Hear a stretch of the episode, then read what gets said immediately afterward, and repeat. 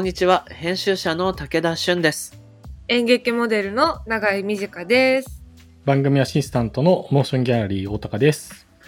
はい。この番組、 MOTION GALLERY CROSSING は、日本最大級のクラウドファンディングサイト、 MOTION GALLERY 上のプロジェクトを紹介しながら、これからの文化と社会の話をゲストと共に掘り下げていく番組です。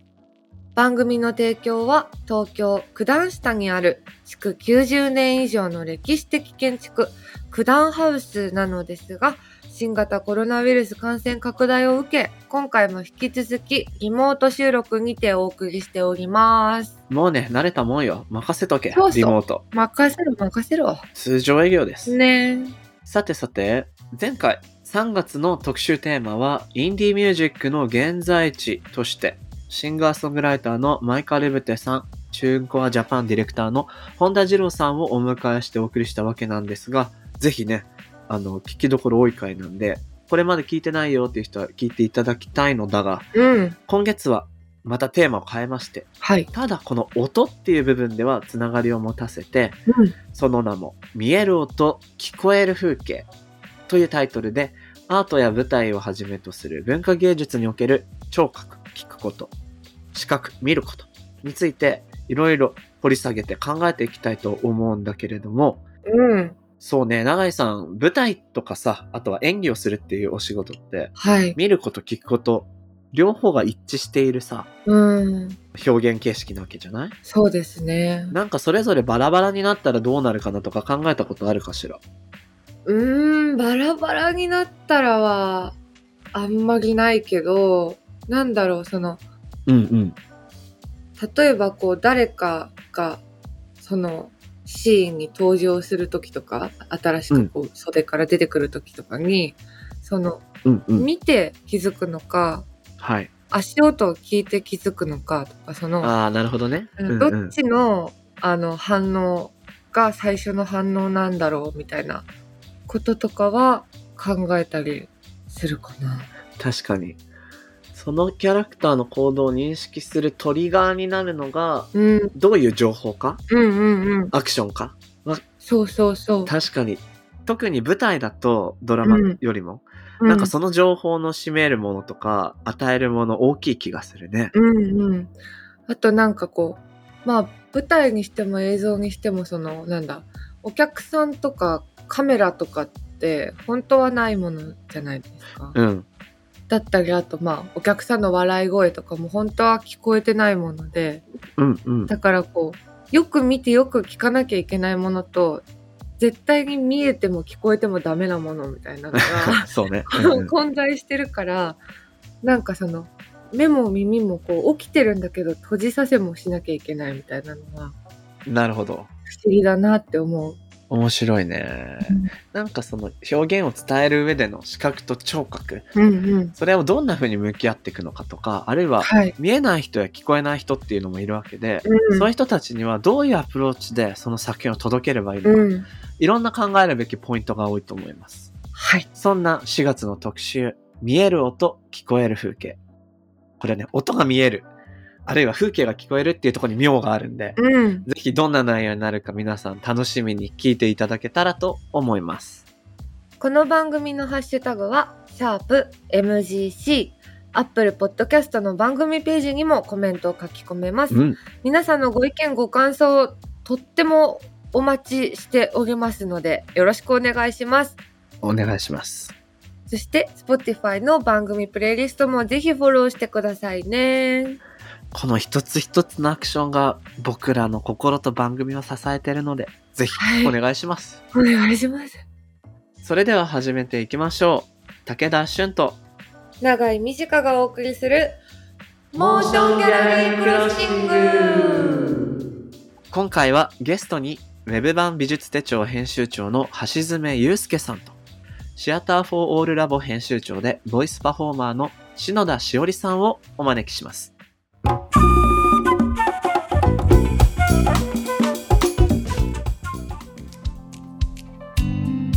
まずはお二人のプロフィールを僕の方から簡単に紹介させていただきます。橋爪祐介さん。1983年生まれ、三重県ご出身。立命館大学国際関係学部をご卒業後、美術年間社、新美術新聞の記者を経て、2016年より株式会社美術出版社に入社。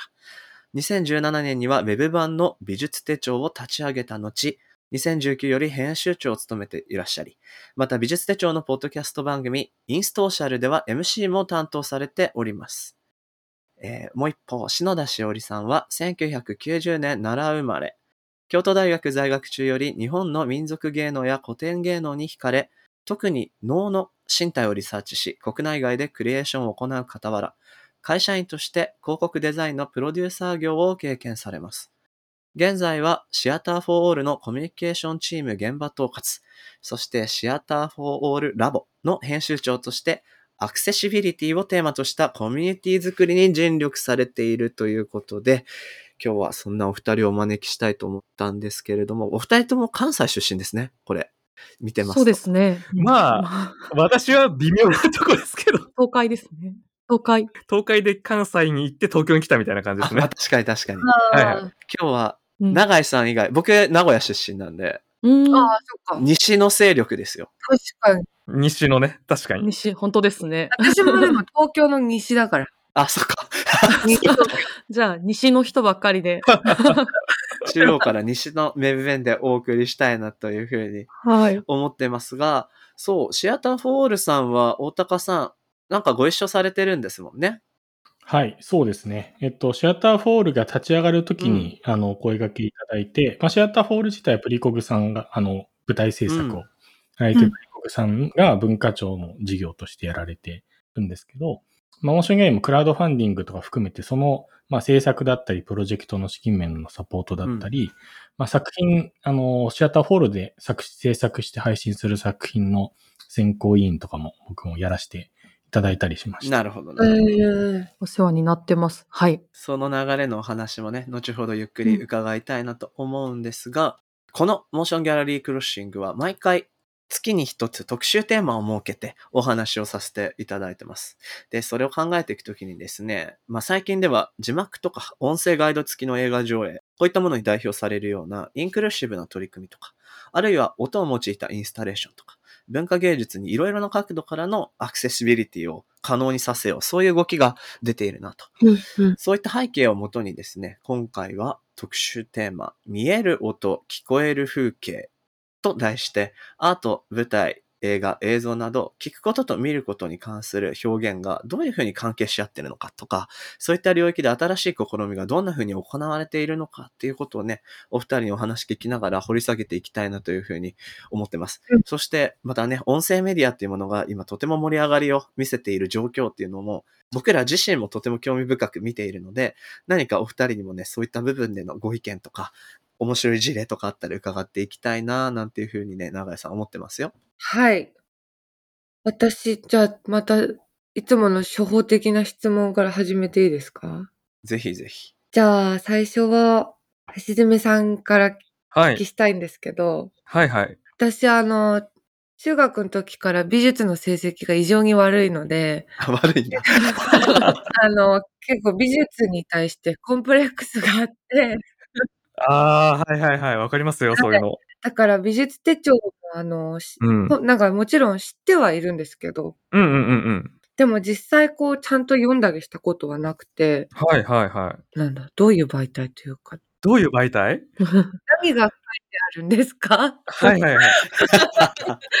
すごい、こんなざっくり質問されたの初めてかもしれない。でも改めてじゃあご説明させていただきます。お願いします。はい、あの、我々美術手帳はですね、もともとその雑誌があって、その雑誌はもう戦後すぐに創刊して、もう70年以上の歴史がある媒体なんですね。はいはい。で、その創刊当時から、その、同時代の美術を紹介するっていうのがやっぱり大きなコンセプトで、まあ、いわゆる現代美術の世界で、その動向を紹介し続けてきたっていうのが、まあ、美術手帳という媒体です。で、まあ何が載ってるかっていうと、まあ、申し上げた通り、その今、どういう作家が熱いのかとか、どういう美術動向があるのか、はいそういったことをやっぱり基本的には紹介してきたというのが美術手帳の流れで、はい。うんで、その雑誌が、まあずっと長い間続いてきたんですけれども、プラス、やっぱり、まあどうしても雑誌だけだと、その、リアルタイムな情報っていうのを届けるのが難しくなってきているので、うんうん。で、そこでやっぱりウェブ版も必要だろうとはいうことで、えー立ち上がったのが、あの、現在のウェブの美術手帳ですへねー。これが、なんかに、2017年に始まったので、まあ、丸4年経ったようなあ。感じですね。その、美術って聞くと、やっぱ、なんか、うんうん。絵なのかなって、やっぱ私みたいな人間思うんですけど、別にうんうんうんうん絵に限らず、その、いろんな、全然全然、うん。絵に限らずです。へえ、なもちろんやっぱりはい創刊した当初とかは、やっぱりその、美術のジャンルも今ほどこう多様化していなくて、はい当然ながら絵画彫刻が中心なわけですよね。うんうんでも、その後どんどんやっぱり現代美術というもの、今、まあ、ジャンルでいう現代美術というものが出てき始めて、はい。絵画彫刻などにとらわれないような表現って今いっぱいあるわけじゃないですか、当然ながら。で、そこには、まあ、例えばインスタレーションだったり、まあ、演劇のようなものも当然ながら、うん。美術のジャンルとして我々は捉えているので、はあはかなり多様な表現を、まあ、メディアアートとかもそうですね。含めて、うん、紹介しているっていう。まあ、だからそこには、例えばその、これって美術なのっていうものもあったりしてで、雑誌の美術手帳なんかでは、2.5次元のミュージカルとか、あとその、ボーイズラブとかも結構特集したりしてるんですよね。うんうんそうなんと、漫画でいう、その、ジョジョの荒木さんとか、はいはいはい。荒木博彦さんですね。とか、結構ね、だから、幅広いんですよ。取り上げてきたものっていうのは。あ、そうなんですね。そうなんです、そうなんです。ななので、まあ、美術だけど、もうちょっとやっぱ表現、うん。はいはいはい。大きな表現をやっぱり取り上げていくっていうのが、結構美術手帳が今までやってきたことなのかな。で、その軸にあるのが、まあ当然ながら現代美術っていうことですね。うん。なん現代美術を軸足にしつつ、視覚表現を広く、特に近年取り上げてるっていうイメージですよね。そうです、そうです、そうです。はい。うん。一気にとっつきやすくなった。うんうんうん そうなんですよ。結構ね、やっぱり美術って一言で言っても、なんか、その中身はものすごくいっぱい多様なものが混ざり込んでいるので、うんまあそのあたりのその多様性っていうのをやっぱり紹介していくっていうのが一つ大きな使命なのかなというふうには思いますね。なるほどなるほど。うん、うん。その美術手帳さんがウェブ版を開いた2017年あたりって、結構僕はあのメディア業界の人間として、新しいメディアを立ち上げていく動きが活発になってた流れの中で、はい、はい、はい。美術手帳がウェブをやるんだっていう驚きと興味が結構ね、すごく注目されたじゃないですか。そうかもしれないですね。あの時にこう、うん。ウェブを立ち上げていくっていう、まあ、意義、うんうんうんうん。もちろんこのタイムリーに早い、早く即時的な情報を取り上げていくっていう部分も、もちろん今お話しいただきましたけど、他にもなんかポイントがあったのかなっていう想像するんですが、どうですか？今それこそプレミアムのね、記事とかも出してらっしゃいますもんね。はいはいはいはい。まあ一番は当然ながらその時事性をもっとこう強く打ち出していきたいっていうのはあったんですけれども、うんまあプラスその雑誌の方向性とウェブの方向性をちょっとまあ見直す時期でもあって当時って。うんで、今あの美術セッションの雑誌は2ヶ月に1回の隔月の刊行なんですね。うん。で、これまではあの、毎月毎月月刊誌としてやってきたんですけれども、まあ雑誌の方がちょっとその、2ヶ月に1回っていうタイムスパンになってきたっていうのもあって、うんまあよりウェブでその日々の出来事を追っかけていく必要が出てきたっていうのと、雑誌ではどうしても取り上げにくいことっていっぱいあるわけで、その、特にうちの雑誌ってその特集ベースでやってるんですね。はい。うん毎号毎号何かの特集があって、それを軸に、その、ドカッと特集組んで、パッケージとして届けるっていうことをやってるんですけれども、うん。そこの中にはやっぱりどうしても収まりきれないような細かい情報だったり、あとその、うんなんだろう、アートのもう少し周辺領域の話とかも、やっぱり多いわけじゃないですか。特に最近ってその、アートにいろんな方々がこう関わり出してはい。きていて、その活動もすごく多くなってきている状況があるので、うんまあそういったものをやっぱり全部救い取っていきたいなっていう気持ちはうんあったんですよね。うんで、そういうのがやっぱできるのって、なかなか紙の媒体では難しくて、そうですね。どうしてもね、こうんうんう、今この人絶対取り上げるうんべき若手なんだけど、特集テーマ的に合わないから拾えないっていうのは非常にもったいないですし、まあそういうのもありますね。うん。まあ、って考えると、ウェブの役割はよりジャーナルっぽいような立ち位置になるんでしょうかね。そうです、そうです。やっぱり、基本的に、やっぱり軸足を置いてるのはジャーナリズム、アートのジャーナリズムをもうちょっとこう、日本にも浸透させたいなっていう気持ちがあって、ほう。なかなかやっぱりその、特にウェブメディアで、そのアートのジャーナリズム媒体って、日本ではほとんどなくて、でただ、海外を見るとやっぱりそういうのってあちゃんとあるわけなんですよね。うんなるほど。うん。で、それってやっぱりそのアートがきちんとその認められている証拠というか、その世間においても。で、そうすること、ジャーナリズムがやっぱりないと、その正しい情報とか、あとそのいろんな人が面白いことやっていてもなかなかこう伝わりにくい、うん伝わっていかないっていう状況もあるので、その辺のやっぱジャーナリズムとしてちゃんと機能していくっていうのが美術手帳としては、うん、やっぱり一番やりたいことだし重要だなというふうに思ってます。なるほど、なるほど。うんまあ、。その他にも、最近は、ポッドキャスト番組、インストーシャルも始められたということで、まあはいここについては後ほどね、時間かけてゆっくり聞きたいと思うんですが、ええもうウェブ版といい、このポッドキャストの展開といい、非常に新しいメディアのトライを最近されているということがよくわかりました。はい。一方のシアターフォールも伺ってみたいですね、中井さん。はい。篠田さん、お待たせしてすいません。あ、いえいえ。そう。前にあれですもんね、プリコグの方が来てくださって、うん。うん代表の中村があの以前お邪魔をさせていただいたみたいです。そうでした。そうなんですが、まあ今回初めて聞くっていう方のためにも、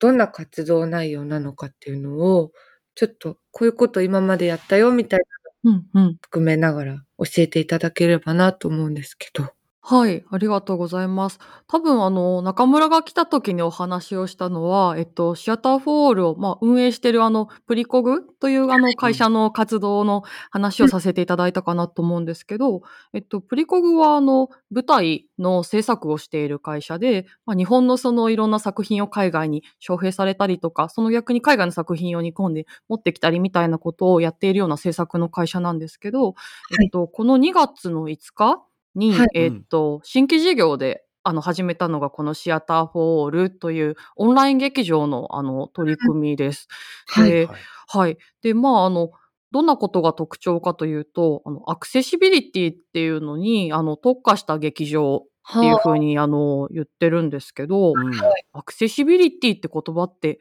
馴染みああります？武田さんとかアクセシビリティって言われてイメージ湧きますか？あのね、僕はうん、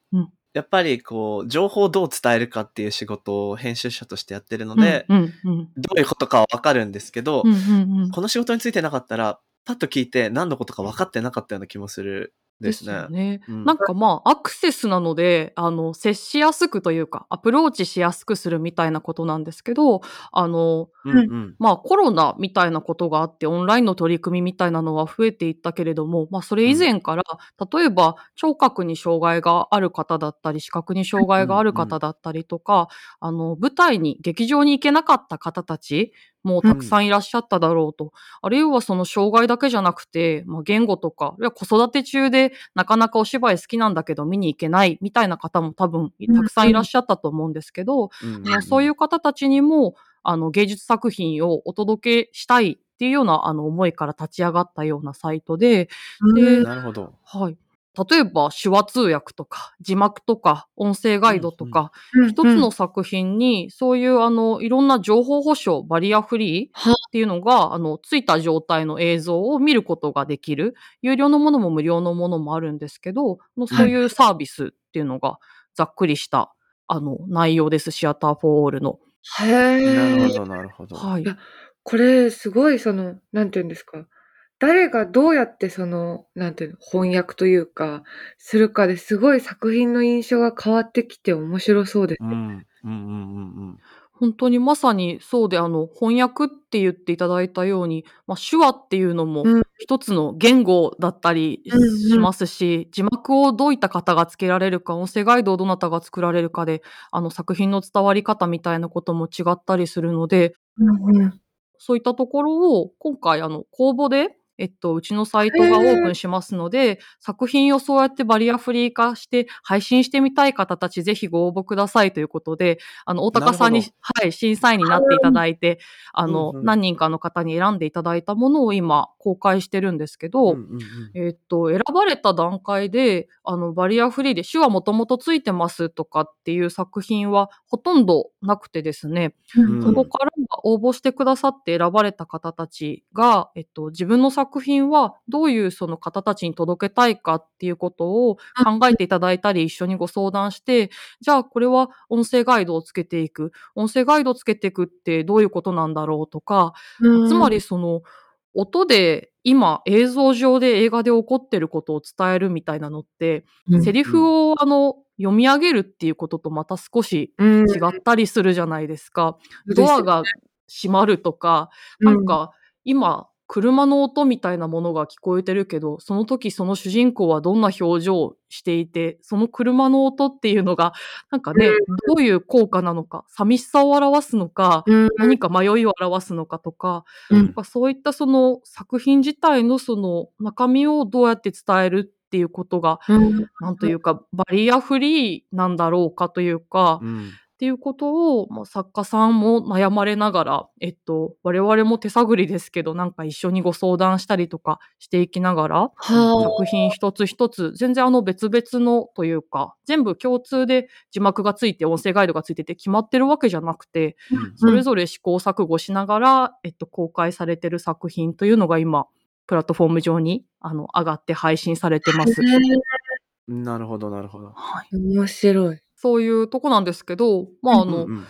で、まあ、プリコグっていうもともとうちの会社のその大事にしてることでもあるんですけど、うん。もともと演劇好きだった人とか、舞台好きだった人に届けるだけじゃなくて、もうちょっとその、例えば今まで触れてこなかった人が、あの、うん。地域のわかんないですけど、おばあちゃんとかもそうかもしれないですし、うん。なんか、いろんなその方たちに舞台に触れてもらうための客席作りじゃないですけど、そのためのワークショップしたりとか、イベントしたりっていうのを結構コロナが始まるより前からいろいろ教育事業とかにも取り組んできたりしていて、うんうんでえーなので今回もその配信するっていうことだけではなくて、うん。その作品を鑑賞するってどういうことなんだろうとか、うん。いろんなその身体を持った人が鑑賞できるようになった時に受け取り方がどう違うんだろうみたいなことをうん。うんそうそう話し合ったりアーティストにもそれをフィードバックしたりとかあの、うん。一緒に感想シェアをしていくみたいな ことをして、うん。私が作ったその音声ガイドっていうのは目が見えないあなたにとってあの作品を理解する助けになりましたかとかどういうふうに捉えられましたかみたいなことうんを実際対話する場とかを作りながら、なんかまあ続けていくというか正解がないので、うん。今もあのみんなで一緒にそういったことに取り組んでるというようなあの感じです。なるほどね。えー。今ね、永井さん、翻訳っていうフレーズを使って質問してくれましたけど、まさに翻訳的な作業だと思いますし、なんか翻ってはその美術作品って、これなんか難しいところだと思うんですけど、鑑賞者によってうん、いろんな解釈が生まれてうん、叱るべきものじゃないですか。うんただその鑑賞自体に障害があるときに、その人の認知に合わせて、どういうアプローチで届けることができるか、うんそういう試みだなというふうに思うんですけど、なんていうかな、うんうん。その数を重ねていくことによって、翻ってなんかこう人々の鑑賞に対する認知の違いとか、うんそういうものも浮き彫りになっていくような気がして、うんそのあたりが個人的にもすごい興味深いなと思ってたんですけど、ありがとうございます。武田さん、今まさにおっしゃってくださったみたいなあの、鑑賞に障害があるなんですよね。その人に障害があるわけではなくて、ええ何かを見ることに対して困難があるっていう、はい。それは身体の違いだったりとか、ええ。話してる言葉の違いがあることによって、うん、なんか困難があるんだけれども、そこをみんなでクリアするというか、何かしらの方策でクリアしたときに、今まで会話できなかった人と会話できるようになったりとか、えっと、お客さんが増えるとアーティストも作品を見てくれる人が増えて、表現の幅が広がっていったり、あの、創作の種が見つかっていったりするみたいな、うん。そういう意味で、あの、みんなの劇場というか、オールなんですけど、みんなで作っていく劇場、オンゴーイングで作っていく劇場みたいになっていくといいなっていうのがなってない。完成にはまだ程遠いかもしれないんですけど、今始めてきたところっていう感じですね。うん。なるほど。これはなんかもう鑑賞っていうことを改めて考える機会にもなるかなって思ったんですけど、うん橋爪さん、ここまでのお話で美術業界にいらっしゃる立場としてはどんな風に聞こえましたか？すごい面白いですね。確かに。うんそうですね。鑑賞に障害があるっていうのって確かにそうだなっていうふうに思って、それって今ね、やっぱりコロナになってからいろんな美術館とかもすごくそのうんデジタルで作品を鑑賞してもらおうっていうふうにいろいろ取り組みをしているんだけれども、うん。まだなんかそういうのがうまく、なかなかいってないなっていうのが見ていてうん思うところがあって、まあ多分やり方もわかんなかったりするんだと思うんですよ。ノウハウも全然ないし、うんで、こんな状況になるとは多分どこも思ってなくて、特にえ日本の美術館でそのデジタル対応とかがすごく遅れていた状況がそもそもあるのえに、なるほど。その一気にそのデジタルトランスフォーメーションできないんですよね。うんううんんだからそこら辺をやっぱりまだまだこう手こ入れしていかないと、まあ今後も多分コロナの状況でそう簡単には多分収まらないだろうし、うんまあコロナが収まったからといって、やっぱりでもこれまでも、なんだろうな、まあよく言われることなんですけど、これまでもやっぱ潜在的に作品を見ることができなかった人たちっていっぱいいたと思うんですよ。はいはい。コロナで見れなくなったじゃなくて、コロナじゃなくても見れなかった人っていっぱいいたはずで、うん。で、そういう人たちにどういうふ、どうやってその作品だったり展覧会っていうのを届けていくのかっていうのは、やっぱり今もまだうん。解決できてないし、まあでもししなきゃいけない課題だろうなっていうふうにはすごく思いますね。うんなんていうかね、あの、情報を単純に、まあ、あるいはうん。ニュース番組とか国会中継でも何でもいいんですけれども、うんうん。情報を正しく届けるための多分アクセシビリティへの対応って、うんこれまでのナレッジが蓄積されてって、ある程度こうスタンダードな、うんうん。こう手法っていうものがおそらく確立されてると思うんですけど、うんこのアート作品を鑑賞するっていう時ってそもそも正解がないわけで、うんうん。なのでそのアプローチの仕方もね、トライアンドエラーがすごく終わりなんだろうなっていうふうにお話聞いてて感じましたし、そこに可能性がありそうんうん。そうですね。なんかその、例えばその舞台を音でこう、何が起きてるか説明するときって、なんか、はい。起きてることを全部羅列するのがうんうん伝えてることとは限らなかったりするじゃないですか。そうですよねね。ね本当難しいんですよね。うんすごいこう、なんか説明することで、なんかめちゃくちゃ伏線張っちゃってるみたいなことも、そう。そうだし、本当に難しいけど、作っていくのはすごく楽しそうというか、うん。めちゃくちゃ、はい、めちゃくちゃ面白いですよ。なんか、その、どこまで説明するのかみたいなのって本当に正解がなくて、えっと、それはその、作られてるアーティスト側が、こういう風に伝わってほしいっていう思いの話もありますし、はいはい。例えば視覚に障害ある方で、生まれつき見えない方と、うん。途中で見えなくなった方って、例えばいらっしゃったとしたら、もともと見えない方は、もう耳の世界というか、聴覚の世界でやってこられてるんで、うんうん。音声ガイドの説明がそんなになくてもいいって。なるんだけど、はい例えばですよ、でも途中からだと、うん。見えてたことがあるから、これも見えてるはずだし、あれも見えてるはずだ。だから、全部説明してほしいって。なると、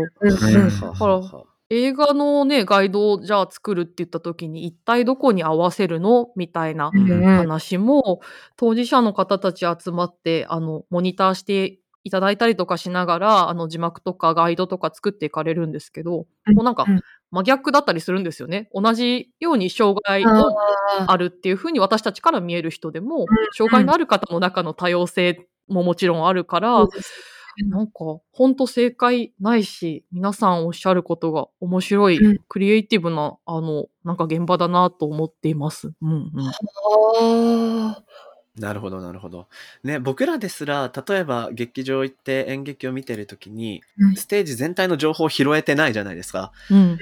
やっぱり袖に出ていくときには、そっちを一瞬見ちゃったりするし、うん。やっぱりこう視線誘導を演出家も行っているわけで、うん。だから周囲のものを全部説明するとまたそれはそれで違うとかね。ななんかそこに翻ってフィードバックして創作はどうあるべきかみたいなところまで見えてくるような気もするんですけれども、今回はこの辺りで一度切りたいなというふうに思います。次回も引き続き橋爪祐介さんと篠田しおりさんにお話を伺っていきたいと思います。お二人の詳しい今後の活動は、ウェブ版美術手帳のサイトやシアターフォーオールのホームページのほか、SNS などもご覧ください。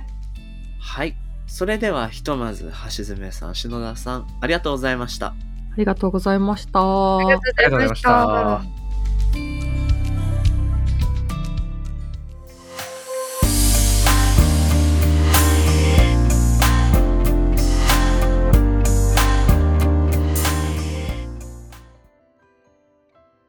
ここからは、モーションギャラリーで現在挑戦中のプロジェクトの中から、特に注目してほしいものを紹介するホットプロジェクト。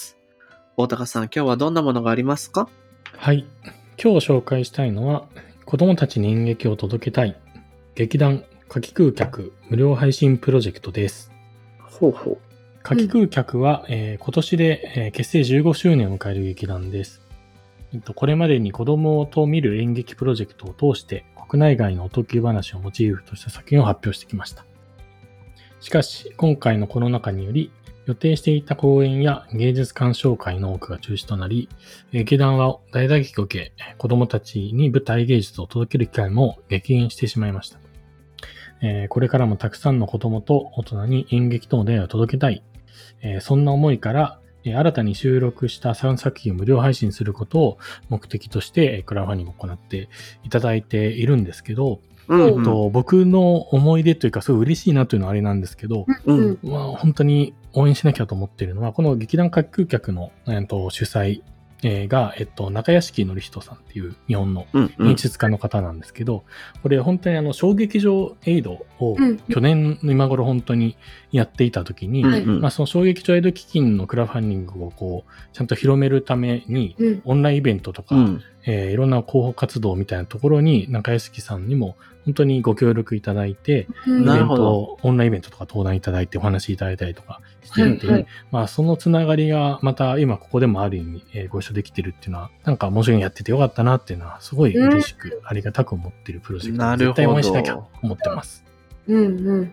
夏季空客、僕は見てはないけど、名前は知ってて、うん。やっぱりこう、なんていうのかな。15周年なんだっていう意外というか、ああ、ねえ。なんだろう、衝撃場系だったら結構大きめのうんうんうんカンパニーって思っていいよね。そうですね、そうですね。私も何人かお友達だったり共演したことある人が所属してて、うんうん。こんでも子供向けの演劇もやってるって全然知らなかったです。ね、結構過去にもいろいろ子供向けの公演をやってきたそうで、ね。ね、長靴を履いた猫とか、罪と罰、そういったものもやられたりとかしているそうですが、現在は目標金額の250万円すでに達成済みで、いわゆるストレッチゴール、さらなる金額を集めて、より良いプロジェクトにしていくという状況になっているそうですよと。なるほど。で、リターンには限定の動オリジナル動画とか、うん。お礼のメッセージムービー、他にも15周年記念のパーカーとか、そういったものも、うんうん。あとお子様向けのビデオ、へえ。盛りだくさんご用意されているということですよ。なるほど。可愛いですよね。ね。気になるね。そんな劇団夏季空客の俳優斉藤あかりさんからリスナーの皆さんに向けてメッセージが届いているので紹介します。はい。私たちの子供演劇は子供向けにただ物語をわかりやすくしたものではありません。子供と大人が演劇体験を共有し、物語や登場人物から想像力を育み、自分の世界を広げていけるような作品を制作しています。劇場で演劇に出会うという体験は子供たちにきっと何かを残してくれます。でも今、劇場に行くことが難しい世の中なら、いつでもどこからでも演劇に出会えるようにするのが劇団の役割ではないでしょうか。この無料配信をきっかけに演劇で心を豊かにした子供たちが人と出会い、作品と出会うことで変わっていくものがあると信じています。ストレッチゴールに向け、さらなるご支援をよろしくお願いいたします。とのことでございます。おー、素敵。このさ、子供向けにただ物語を分かりやすくしたものではありませんっていうところがとても僕は大事だなっていうふうに思ってて、うんうん。あとはね、子供の時に見たさ、舞台とか、すごく覚えてるのよ、大人になっても。増えてるよね。なんならね、この数年前に見たものより覚えてたりするからさ、するする。すごい重要な時期なんだと思うんだよね。うん。なんかね、見てこうやってみたいっていうのも言いやすいじゃない、うんうん。わかるわかる。だからね、だから子供向けのね、ものっていう意味での文脈でもとても応援したいなというふうに思いました。えー、斉藤さんメッセージどうもありがとうございました。このプロジェクトはモーションギャラリーで4月26日まで。ぜひチェックしてみてください。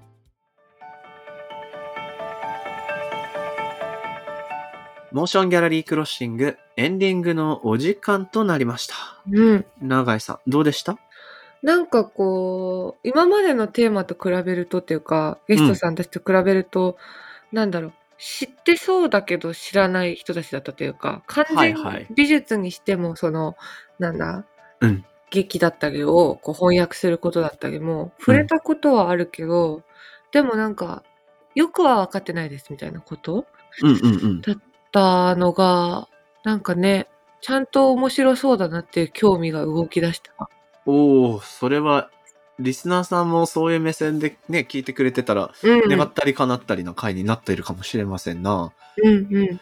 大高さんは、あの、篠田さんはね、 MOTION GALLERY のプロジェクトオーナーでもあったね、はい感じですけど、今回は。うん大高さんから見てどうでした？この回。そうですね。なんか、やっぱインクルーシブってあっていうか、まあ、バリアフリーと、うん。まあ、うんユニバーサリティっていう言葉が多分2つあって、うんほうほう。結構そのシアターフォールはバリアフリーじゃなくてやっぱユニバーサルなんじゃないのかみたいなはあ話が初期なるほど。結構議論あったんです。だ音声ガイダンスをつけることでバリアを外そうっていう話じゃなくて、よく考えたら別にその、ある種の健常者と言われてる、まあ人たちでも、うん音声ガイダンスっていうものがついたものを見るって新しい体験であって、うん。うん作品の鑑賞体験をすごい拡張できるものであって、うんそ。れって何かバリアを除いてあげるって話というよりは、もうちょっとどんな人でも広げられる体験があるよねというのを普遍的に楽しもうよみたいな確かに。場所にしていく。こうぜみたいな話が初期にあって、うん。なんかそれをすごい思い出しながら聞いてました。うんなんかそれって本当に重要で、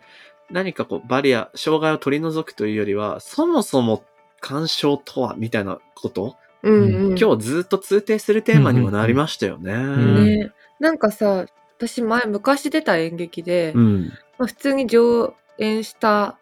2ヶ月後くらいに、うん。ロフトプラスワンでそれの上映会をやったんだけど、はいはい。その、だから、生でこう、私、出演者も見てて、うん。気になったところで止めんのよ、映像。あ、で、いいね。うん、ここさ、みたいな。と言ったら副音声がついてるオーディオコメンンタリーみたいな、ね。そうそうそううんうん。だから、なんだろう。別に、それと一緒とも言えるというか、こう、はいはいはい。作品にどういう、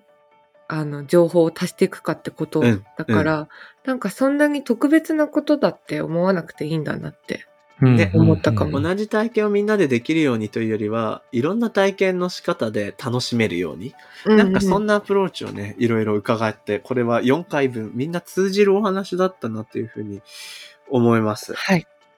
さて、ここで、リスナーの皆さんから番組にね、また感想をいろいろいただいてるそうなので、紹介したいと思うので、大高さんお願いします。はい。いや、これはもう激アツなコメントを岡本ちゃんから、岡岡本ちゃん。本ちゃんという、ね、方から Apple Podcast のコメントにいただきました。ほい。もうこれなしでは生きてられないっ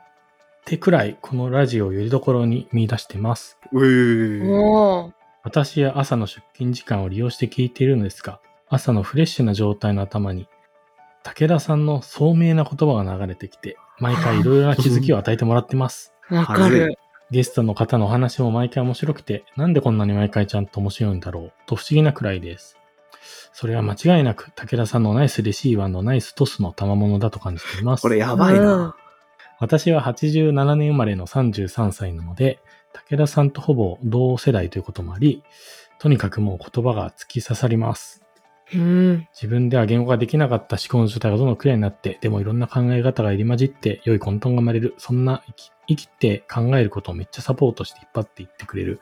このラジオが大好きです。みじかちゃんの口の悪さと素敵なコメントも大好きです。いつもありがとう。とのことですよ。おいすごおいおいいおい、こんなに褒められる？具体的に。僕、こんなに褒められるのないぞ。いや、でも本当、その通りだって思うよね、お互いさん。思います、マジ？思います。激嬉しいんですけうんど。すごいよね。いやーかもちゃん、ありがとう。僕、頑張ってるよ。なんかこのコメントだけでこの番組2年ぐらい続けられる気がしてきましたよね。うんうん、確かに。いやー、でもね、これ、嬉しいのもそうだし、うん。い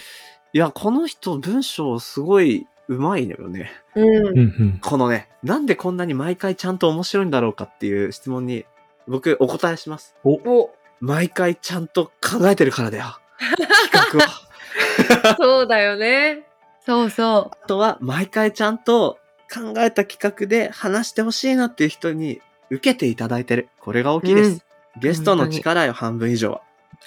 う。いや、ありがたいですね、ね本当に。あと、生きて考えることをさ、サポートしてくれるって言ってくれてるのがとっても嬉しかった。うん、あー確かに。いい言葉ですね。うん。素敵な。引き続き生きて考えてこ。ね、これからもいっぱい考えながら頑張っていきますので、はいよろしくお願いします。コメントありがとうございました。かもちゃんありがとう。この番組のハッシュタグは、シャープ MGC、そしてアップルのポッドキャストのコメントでもご意見ご感想お待ちしています。はい。また読み上げたりもするので、ぜひお送りください。では、次回も引き続きゲストに、ウェブ版美術手帳編集長の橋爪祐介さんと、シアターフォーオールラボ編集長でボイスパフォーマーの篠田しおりさんをお迎えして、見える音、聞こえる風景をテーマにお話を伺っていきます。モーションギャラリー、そして九段ハウスの提供でお届けしてきたモーションギャラリークロッシング。お相手は武田俊と、長井短でした。また次回お会いしましょう。バイバイ。バイバイ